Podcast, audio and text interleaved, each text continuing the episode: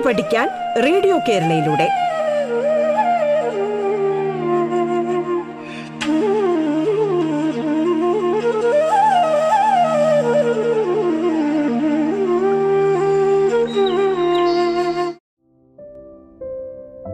Radio കേരളയിൽ പാഠം പരിപാടിയിൽ ഇന്ന് നിങ്ങളോടൊപ്പം കടന്നപ്പള്ളി ഗവൺമെന്റ് ഹയർ സെക്കൻഡറി സ്കൂളിലെ ഗണിതാധ്യാപകനായ ശങ്കരൻ മാസ്റ്ററാണ്. ഇന്ന് നമ്മൾ പരിചയപ്പെടുന്നത് പത്താം ക്ലാസ് ഗണിതം ഏഴാം അധ്യായമായ തൊടുവരകൾ എന്ന പാഠത്തിലെ കഴിഞ്ഞ ക്ലാസ്സിൽ ചർച്ച ചെയ്തതിന്റെ തുടർച്ചയായ ചില പ്രവർത്തനങ്ങളാണ്. കുട്ടികളെ കഴിഞ്ഞ ക്ലാസ്സിൽ നിങ്ങൾ തൊടുവരകൾ എന്താണ് എന്നും അതുപോലെ ഒരു വൃത്തത്തിന്റെ തൊടുവരയും അതിന്റെ തൊടുബിന്ദുവിലൂടെയുള്ള ആരവും തമ്മിലുണ്ടാക്കുന്ന കോൺ മട്ടകോൺ ആണ് എന്ന് അത് ഈ പാഠത്തിലെ വളരെ പ്രധാനപ്പെട്ട ഒരാശയമാണ് അത് ഓർത്തു വെക്കണം. തുടർന്ന് അതുമായി ബന്ധപ്പെട്ട ചില പ്രവർത്തനങ്ങളും നമ്മൾ ചർച്ച ചെയ്തു. ഇനി ഒരു വൃത്തത്തിന്റെ പുറത്തു നിന്നുള്ള പുറത്തുള്ള ഒരു ബിന്ദുവിൽ നിന്നും വൃത്തത്തിലേക്കുള്ള തൊടുവരയുമായി ബന്ധപ്പെട്ട ചില പ്രവർത്തനങ്ങൾ നോക്കാം. നിങ്ങൾ ഒരു വൃത്തം വരച്ച് അതിന്റെ പുറത്ത് കുറച്ചകലെയായി ഒരു ബിന്ദു അടയാളപ്പെടുത്തി നോക്കൂ. ഇനി ഈ ബിന്ദുവിൽ നിന്നും വൃത്തത്തിലേക്ക് വൃത്തം നിൽക്കുന്ന ഭാഗത്ത് അനേ ഭാഗത്തേക്ക് അനേകം വരകൾ വരച്ചു നോക്കൂ. അങ്ങനെ വരക്കുന്ന വരകളിൽ അധികവും വൃത്തത്തെ മുറിച്ചു കടക്കുകയാണ് അല്ലേ? വൃത്തത്തെ രണ്ട് ബിന്ദുക്കളിൽ മുറിച്ചു കടക്കുകയാണ് ചെയ്യുന്നത്. അങ്ങനെ വരക്കുമ്പോൾ രണ്ട് വരകൾ മാത്രം വൃത്തത്തെ ഒരു ബിന്ദുവിൽ തൊട്ടുകൊണ്ട് കടന്നു പോകുന്നത് കാണാം. അതായത് അതിൽ രണ്ട് വരകൾ മാത്രം വൃത്തത്തിന്റെ വൃത്തത്തെ ഒരു ബിന്ദുവിൽ തൊട്ടുകൊണ്ട് കടന്നു പോകും അവയിൽ രണ്ടെണ്ണം മാത്രം വൃത്തത്തെ തൊട്ടുകൊണ്ട് കടന്നു പോകുന്നത് കാണാം. അതായത് പുറത്തുള്ള ബിന്ദുവിൽ നിന്നും വൃത്തത്തിലേക്ക് രണ്ട് തൊടുവരകൾ നമുക്ക് വരയ്ക്കാൻ സാധിക്കും അല്ലേ? അപ്പോൾ എന്താണ് നിങ്ങൾ കണ്ടത്? ഒരു വൃത്തത്തിന് പുറത്ത് എവിടെ ബിന്ദു അടയാളപ്പെടുത്തിയാലും ആ ബിന്ദുവിൽ നിന്നും വൃത്തത്തിലേക്ക് രണ്ട് തൊടുവരകൾ വരക്കാൻ സാധിക്കും. ഇനി നമുക്ക് ഈ തൊടുവരകൾ എങ്ങനെ വരക്കാം? അതാണ് നോക്കേണ്ടത്. നമുക്ക് ഒന്ന് പരിശോധിച്ചാലോ? നിങ്ങൾ ഒരു മൂന്ന് സെന്റിമീറ്റർ ആരമുള്ള ഒരു വൃത്തം വരച്ചു നോക്കൂ. വരച്ചല്ലോ.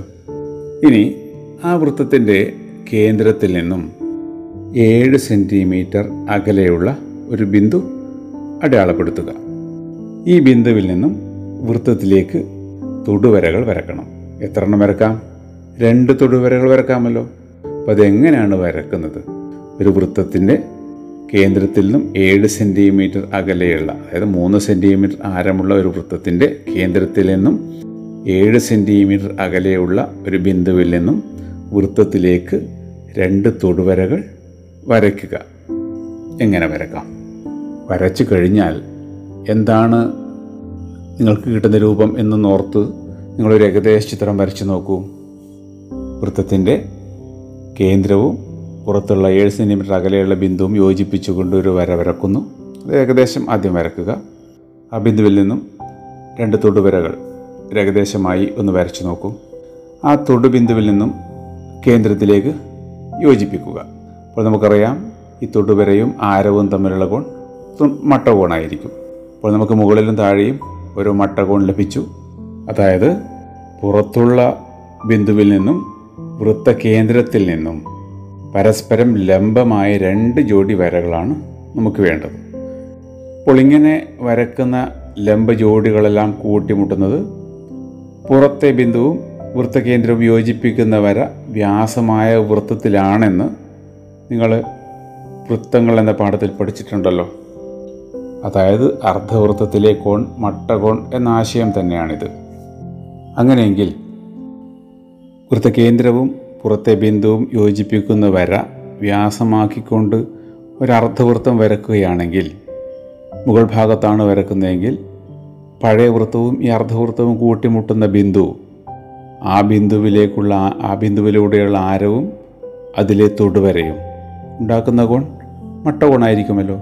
അതുപോലെ ഇതേ വര വ്യാസമാക്കി താഴോട്ടും ഒരു അർദ്ധവൃത്തം വരക്കുകയാണെങ്കിൽ അർദ്ധവൃത്തം സങ്കല്പിക്കുകയാണെങ്കിൽ ആരവും തൊടുവരയും ചേരുന്ന ആ കോണും മട്ടകോണായിരിക്കും. അങ്ങനെയെങ്കിൽ നമുക്ക് കേന്ദ്രവും പുറത്തെ ബിന്ദുവും യോജിപ്പിക്കുന്നവരെ വ്യാസമാക്കിക്കൊണ്ട് ഒരു മുഴുവനായി ഒരു വൃത്തം തന്നെ വരച്ചാലോ? അങ്ങനെ വരച്ചാൽ ആ രണ്ടാ പുതിയ വൃത്തം പുതിയ വൃത്തം ആദ്യ വൃത്തത്തെ മുറിച്ച് കടക്കുന്ന ബിന്ദുക്കളിലൂടെയുള്ള തൊടുവരയും ആരവും ഉണ്ടാക്കുന്ന കോൺ മട്ടകോണായിരിക്കും അങ്ങനെയെങ്കിൽ നമുക്ക് തൊടുവരകൾ വരക്കാൻ എവിടെ തുടങ്ങണം? ആദ്യം നിർദ്ദേശിച്ച രീതിയിൽ മൂന്ന് സെന്റിമീറ്റർ ആരത്തിൽ വൃത്തം വരക്കുക. വൃത്തകേന്ദ്രത്തിൽ നിന്നും ഏഴ് സെന്റിമീറ്റർ അകലെ ബിന്ദു അടയാളപ്പെടുത്തുക. ഇനി ആ പുറത്തെ ബിന്ദുവും കേന്ദ്രവുമായി യോജിപ്പിക്കുക. ഈ വര വ്യാസമാകത്തക്ക രീതിയിൽ ഒരു വൃത്തമാണ് വരക്കേണ്ടത്. ഈ വര വ്യാസമായ വൃത്തം വരക്കണമെങ്കിൽ എന്ത് ചെയ്യണം? ഏഴ് സെന്റിമീറ്ററാണ് പുറത്തേക്കുള്ള വരയുടെ നീളം. അതിന്റെ പകുതി മൂന്ന് പോയിന്റ് അഞ്ച് സെന്റിമീറ്റർ അകലത്തിൽ അതിന്റെ കേന്ദ്രം മധ്യബിന്ദു നമുക്ക് അടയാളപ്പെടുത്താമല്ലോ. ഇവിടെ നമുക്ക് ഏഴ് സെന്റിമീറ്റർ ആയതുകൊണ്ട് മധ്യബിന്ദു അടയാളപ്പെടുത്താൻ പ്രയാസമില്ല. ഇനി അകലം ഏഴ് പോയിന്റ് അഞ്ച് സെന്റിമീറ്റർ ആയിരുന്നുവെങ്കിലോ അപ്പോൾ നമ്മൾ മധ്യബിന്ദു നമുക്കങ്ങനെ അടയാളപ്പെടുത്താൻ സാധിക്കാത്തതിനാൽ ആ വരയുടെ ലംബസമഭാജി വരച്ച് മധ്യബിന്ദു കണ്ടെത്തേണ്ടി വരും. അപ്പോൾ ഇവിടെ മധ്യബിന്ദു അടയാളപ്പെടുത്തി കഴിഞ്ഞാൽ അത് കേന്ദ്രമാക്കിക്കൊണ്ട് മൂന്ന് പോയിന്റ് അഞ്ച് സെന്റിമീറ്റർ ആരമുള്ള വൃത്തം വരക്കുക. അങ്ങനെ വരച്ചാൽ അത് പഴയ വൃത്തവുമായി കൂട്ടിമുട്ടുന്ന ബിന്ദുക്കൾ അടയാളപ്പെടുത്തുക. ആ ബിന്ദുവിലേക്ക് പുറത്തുള്ള ബിന്ദുവിൽ നിന്നും വരകൾ വരച്ചാൽ അത് തൊടുവരയായിരിക്കും. നിങ്ങളൊന്ന് വരക്കാൻ ശ്രമിക്കുക. ഇത് വളരെ പ്രധാനപ്പെട്ട ഒരു നിർമ്മിതിയാണ്. ശരിക്കും ചെയ്ത് പ്രാക്ടീസ് ചെയ്യേണ്ടതാണ്. ഒരു വൃത്തത്തിന്റെ വെളിയിൽ നിന്നും വൃത്തത്തിലേക്ക് തൊടുവരകൾ വരക്കുന്നത് എങ്ങനെയെന്ന് നിങ്ങൾ മനസ്സിലാക്കി. ഇങ്ങനെ വരക്കുന്ന തൊടുവരകൾക്ക് തുല്യ നീളമാണോ ഉണ്ടാവുക? കഴിഞ്ഞ ക്ലാസ്സിൽ ഇത്തരത്തിലുള്ളൊരു പ്രവർത്തനം ചെയ്തതാണ്. അതിന് വീണ്ടും വിശദീകരിക്കേണ്ട ആവശ്യമില്ല. ഇങ്ങനെ തൊടുവരകൾ വരക്കുമ്പോൾ മുകളിലും താഴെയും ലഭിക്കുന്ന രണ്ട് മട്ടത്രികോണങ്ങൾ. ഈ മട്ടത്രികോണങ്ങളിൽ പൈത്തഗോറസ് ബന്ധം ഉപയോഗിച്ചാണ് നമ്മളത് തെളിയിച്ചത്. അതുപോലെ ഇവിടെയും നമുക്ക് തൊടുവരകളുടെ നീളം തുല്യമാണ് എന്ന് തെളിയിക്കാവുന്നതേ ഉള്ളൂ അതായത് ഒരു ബിന്ദുവിൽ നിന്നും വൃത്തത്തിലേക്ക് വരയ്ക്കുന്ന തൊടുവരകൾക്ക് ഒരേ നീളമാണ്. ഇനി നമുക്ക് മറ്റൊരു പ്രധാനപ്പെട്ട ഒരു പ്രവർത്തനമാണ്. ഒരു ബിന്ദുവിൽ നിന്ന് വൃത്തത്തെ തൊടുന്ന ഒരു വരയും മുറിക്കുന്ന ഒരു വരയും വരച്ചാൽ അവ തമ്മിൽ അതിലെ വരയുടെ ഭാഗങ്ങൾ തമ്മിൽ എന്തെങ്കിലും ബന്ധമുണ്ടോ?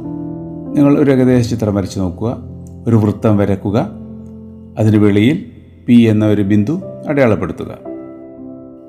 പിയിൽ നിന്നും വൃത്തത്തിലേക്ക് പി സി എന്ന ഒരു തൊടുവരയും വരക്കുക പി എന്ന ബിന്ദുവിൽ നിന്നും വൃത്തത്തെ മുറിച്ചു കടക്കുന്ന മറ്റൊരു വര വരക്കുക അതായത് പി ബി എന്ന വര വൃത്തത്തെ എ എന്ന എ ബി എന്നീ ബിന്ദുക്കളിൽ മുറിച്ചു കടക്കുന്നുവെന്ന് കരുതുക. നിങ്ങളുടെ പാഠപുസ്തകത്തിലെ രണ്ടാം ഭാഗം പുസ്തകത്തിൽ നൂറ്റി എഴുപത്തെട്ടാമത്തെ പേജിൽ ഉള്ള ഒരു പ്രവർത്തനമാണിത്. നിങ്ങൾ ഒന്ന് ശ്രദ്ധിച്ച് മനസ്സിലാക്കുക. ആ ചിത്രം നിങ്ങൾ വരച്ചിട്ടുണ്ടാകും.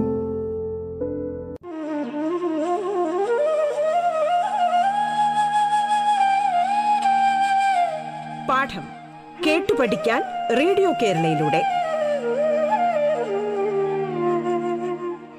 പാഠത്തിൽ ഇനി ഇടവേള.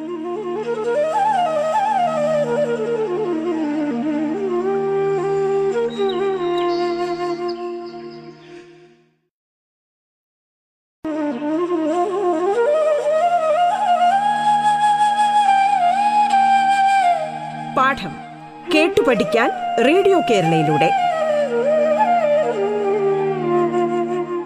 തുടർന്ന് കേൾക്കാം പാഠം.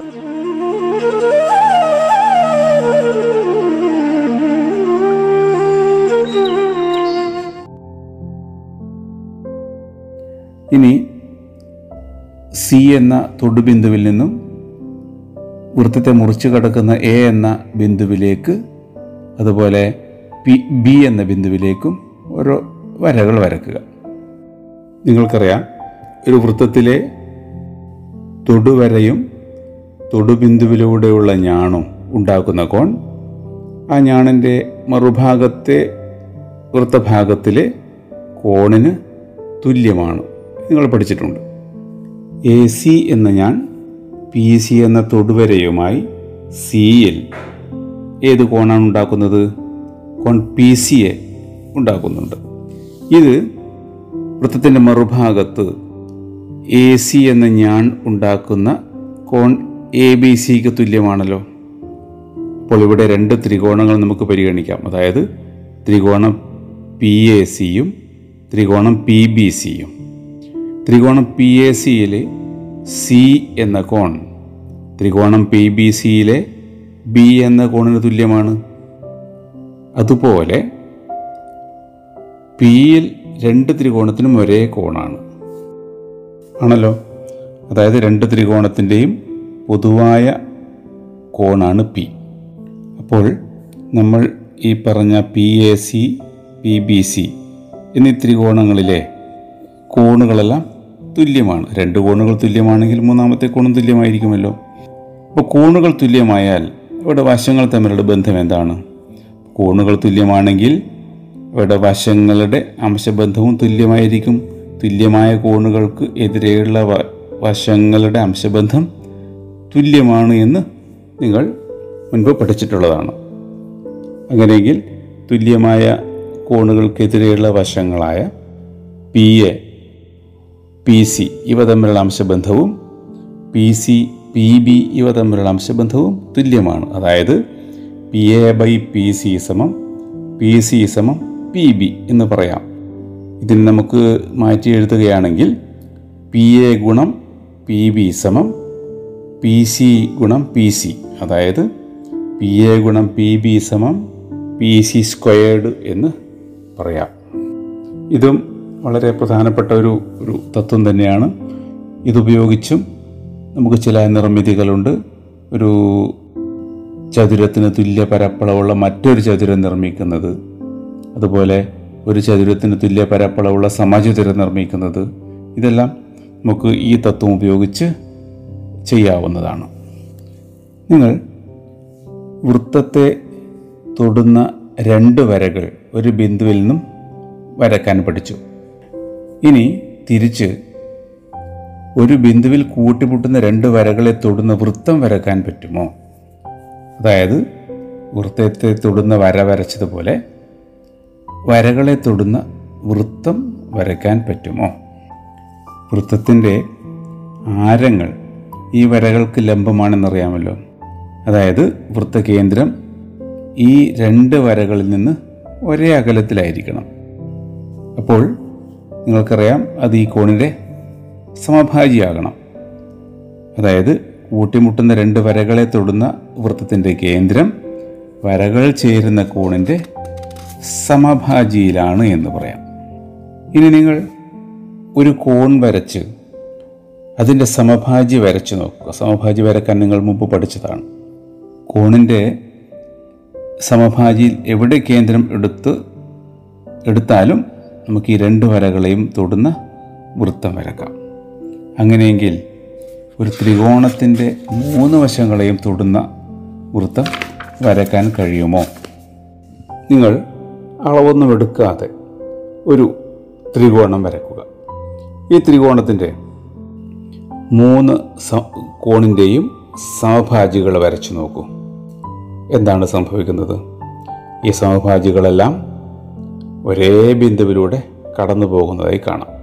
ഇനി നിങ്ങൾ ഈ ബിന്ദു ഈ മൂന്ന് സമഭാജികളും കടന്നു പോകുന്ന ഈ ബിന്ദു കേന്ദ്രമാക്കിക്കൊണ്ട് ഏതെങ്കിലും രണ്ട് വശങ്ങളെ തൊടുന്ന വൃത്തം വരക്കുകയാണെങ്കിൽ നമുക്ക് വരക്കാൻ പറ്റും. നേരത്തെ പറഞ്ഞ പ്രകാരമാണെങ്കിൽ ഒരു കോണിന്റെ സമഭാജിയിൽ നിന്നും നമുക്ക് എവിടെ കേന്ദ്രം എടുത്താലും അവിടെ നിന്നും ആ രണ്ട് വശങ്ങളെയും തൊടുന്ന വൃത്തം വരക്കാൻ പറ്റും.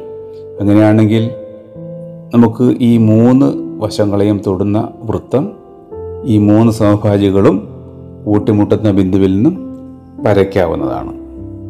അപ്പോൾ ഇങ്ങനെ മൂന്ന് ഒരു ത്രികോണത്തിന്റെ മൂന്ന് വശങ്ങളെയും തൊടുന്ന വൃത്തത്തെ നമുക്ക് ആ ത്രികോണത്തിന്റെ അന്തർവൃത്തം അഥവാ ഇൻ സർക്കിൾ എന്ന് പറയാം. അതുപോലെ ഈ മൂന്ന് സമഭാജികളും ചേരുന്ന ഈ ബിന്ദുവാണല്ലോ ആ വൃത്തത്തിന്റെ കേന്ദ്രം. ആ കേന്ദ്രത്തെ അന്തർവൃത്ത കേന്ദ്രം എന്നും പറയാവുന്നതാണ്. ഇനി നിങ്ങൾക്ക് ഏത് ത്രികോണവും വരച്ചും ഇതുപോലെ അന്തർവൃത്തം നിർമ്മിക്കാവുന്നതാണ്. നമുക്കൊരു ഒരു പ്രവർത്തനം നോക്കാം. വശങ്ങളുടെ നീളങ്ങൾ നാല് സെന്റിമീറ്റർ അഞ്ച് സെന്റിമീറ്റർ ആറ് സെന്റിമീറ്റർ ആയ ത്രികോണം വരച്ച് അതിന്റെ അന്തർവൃത്തം വരക്കുക. മൂന്ന് വശങ്ങളുടെ നീളങ്ങൾ തന്നാൽ ത്രികോണം നിർമ്മിക്കാൻ നിങ്ങൾക്കറിയാം. ആദ്യം ഈ വശങ്ങൾ ഉപയോഗി ഈ അളവുകൾ ഉപയോഗിച്ച് ഒരു ത്രികോണം നിർമ്മിക്കുക. ഇനി അന്തർവൃത്തം വരക്കണമെങ്കിൽ ആദ്യം നമുക്ക് അന്തർവൃത്ത കേന്ദ്രം അറിയണം. അതിനായി മൂന്ന് നമുക്കറിയാം മൂന്ന് കോണുകളുടെയും സമഭാജികൾ ഒരേ ബിന്ദുവിൽ കൂട്ടിമുട്ടും. അപ്പോൾ നമുക്ക് വൃത്തകേന്ദ്രം കിട്ടും. ഇനി വൃത്തകേന്ദ്രം അറിയാൻ മൂന്ന് കോണുകളുടെയും സമഭാജി വരയ്ക്കണമെന്നില്ല. ഏതെങ്കിലും രണ്ട് കോണുകളുടെ സമഭാജി വരച്ചാൽ മതി. അവ രണ്ടും കൂട്ടിമുട്ടുന്ന ബിന്ദു ആയിരിക്കുമല്ലോ അതിന്റെ വൃത്തകേന്ദ്രം. ഇനി രണ്ട് കോണുകളുടെ സമഭാജി വരച്ച് വൃത്തകേന്ദ്രം കണ്ടുപിടിച്ചു. ഇനി നമുക്ക് എങ്ങനെ അന്തർവൃത്തം വരക്കാം? നമുക്കറിയാം. വൃത്തകേന്ദ്രവും തൊടുബിന്ദുവും യോജിപ്പിക്കുന്ന വര തൊടുവരയ്ക്ക് ലംബമാണ്. അതായത് വൃത്തത്തിന്റെ ആരം തൊടുവരയ്ക്ക് ലംബമാണ്. നമുക്കിനി എങ്ങനെ ആരം കണ്ടുപിടിക്കാം? വൃത്തകേന്ദ്രത്തിൽ നിന്നും ഏതെങ്കിലും ഒരു വശത്തേക്ക് ഒരു ലംബം വരക്കുക. അത് നിങ്ങൾക്ക് നിങ്ങളുടെ ഇൻസ്ട്രുമെന്റ് ബോക്സിലുള്ള സെറ്റ് സ്ക്വയർ ഉപയോഗിച്ച് വരയ്ക്കാവുന്നതാണ്. അപ്പോൾ വൃത്തകേന്ദ്രത്തിൽ നിന്നും ഏതെങ്കിലും ഒരു വശത്തിലേക്ക് ലംബം വരക്കുക. അപ്പോൾ ഈ വശത്തിലേക്കുള്ള ലംബ നീളം ആണ് അതിന്റെ ആരമായി വരുന്നത്. ഇനി നിങ്ങൾക്ക് കോമ്പസ് ഉപയോഗിച്ച് വൃത്തകേന്ദ്രത്തിൽ നിന്നും ഈ ആരം അളന്ന് വൃത്തം വരക്കാവുന്നതാണ് അങ്ങനെ വരക്കുന്ന വൃത്തം മൂന്ന് വശങ്ങളെയും തൊട്ടുകൊണ്ട് കടന്നു പോകും.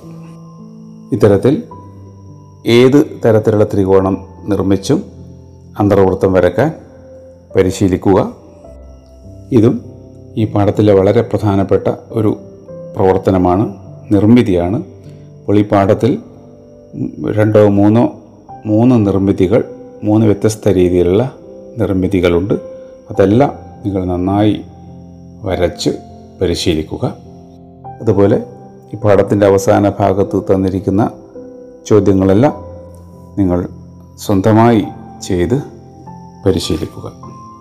പുതിയ ആശയങ്ങളും പ്രവർത്തനങ്ങളുമായി നമുക്ക് അടുത്ത ക്ലാസ്സിൽ വീണ്ടും ഒന്നിക്കാം.